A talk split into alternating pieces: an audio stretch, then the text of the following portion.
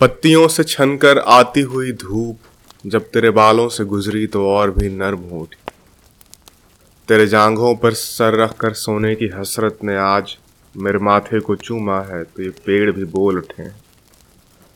खुश्क हवाओं पे थिरकते तेरे बालों ने मेरे कानों पर जब लोरियाँ गाई तो सपनों की मीठी दुनिया के दरवाजे भी खोलने लगे। मेरी रूखी चमड़ी पर तेरी मुलायम उंगलियों के घूमने से हर वो ख्वाहिश बोल पड़ी जिसे मैंने कोठरियों में कैद कर रखा था।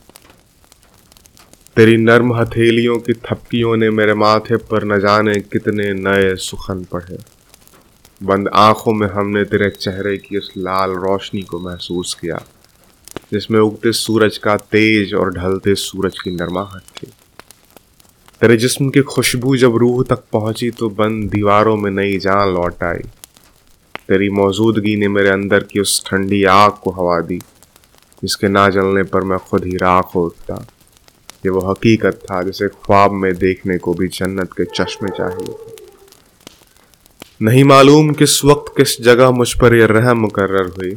शायद किसी देवता का दिया वरदान था या शायद किसी बूढ़ी माँ की दुआओं का असर, जिसने मेरे साय तक को भी खुश नसीब कर दिया इससे पहले कि वक्त का पहिया घूमे और मेरी आँख खुले, मुझे चूम के आबाद कर। मुझे तेरे पाक लबों को छू के बिखरने का नसीब दे।